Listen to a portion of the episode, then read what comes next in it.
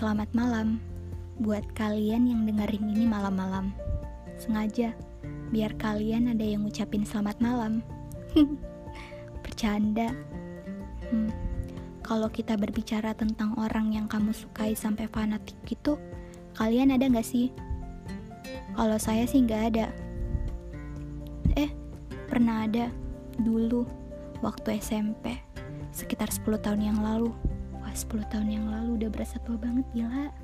Skip. Kita lagi gak bicara soal usia Kembali ke pembahasan. Waktu itu saya ngefans banget sama penyanyi cilik bernama Caka KW Kasnuraga Yang sering nonton idola cilik pada zamannya pasti tahu dia yang mana. Kalau nggak pernah nonton, mungkin yang suka musik tahulah penyanyi dua The Finestry Nah, saking ngefansnya dulu, Sampai foto-foto dia yang dijualin abang-abang tukang mainan suka saya borong pakai uang jajan yang sengaja saya sisain.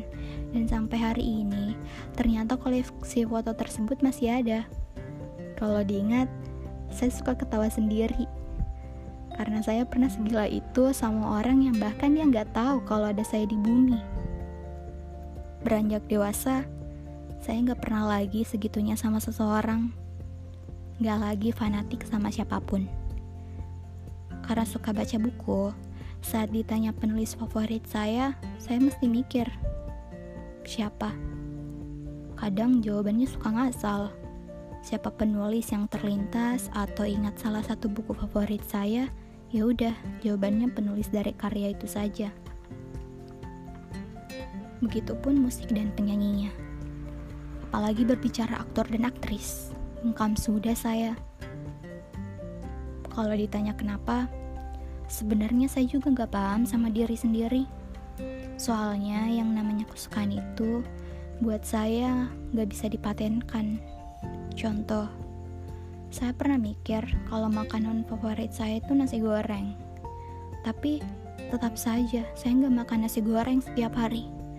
Atau paling tidak seminggu sekali. Enggak. Sama halnya yang saya bahas tadi sekarang saya nggak lagi ngikutin perkembangan dari KW Kasuraga itu. Bahkan sudah lama banget. Saya suka lihat dia ya waktu dia jadi kecil saja. Kenapa begitu? Karena isi kepala kita yang bernama otak adalah organ yang paling kompleks. Membuat kita mengingat dan melupakan sesuatu. Kalau kalian pernah melupakan kebaikan seseorang dan terus mengingat kesalahan seseorang, kayaknya otak besar kalian perlu dicuci deh, khususnya di bagian lobus temporal. Kalau penasaran lobus temporal itu apa, searching sendiri. Di sini nggak akan saya jelasin, soalnya saya bukan anak biologi. Itu kan pembahasan jadi ke mana-mana udah kayak ubi jalar. Oke, alasan saya nggak fanatik sama seseorang karena saya nggak mau aja kecewa. Udah cukup doi aja yang kadang buat kecewa. Karena kita ini sebagai manusia kadang gak sadar diri membuat membuat ekspektasi terlalu tinggi, berharap yang berlebihan. Yang kalau jatuh, kita nyalahin deh orang yang kita tuju. Padahal orang tersebut gak pernah harapin kamu. Eh, bukan gitu. Maksudnya orang tersebut gak pernah minta kamu suka atau ngefans sama dia. Manusia juga kalau udah suka sama seseorang, maunya orang tersebut sesuai harapan dia. Padahal begitu cara main semesta. Kagum boleh, fanatik jangan. Soalnya hal-hal yang berlebihan itu gak baik buat dirimu. Nanti jadinya kebanyakan halu.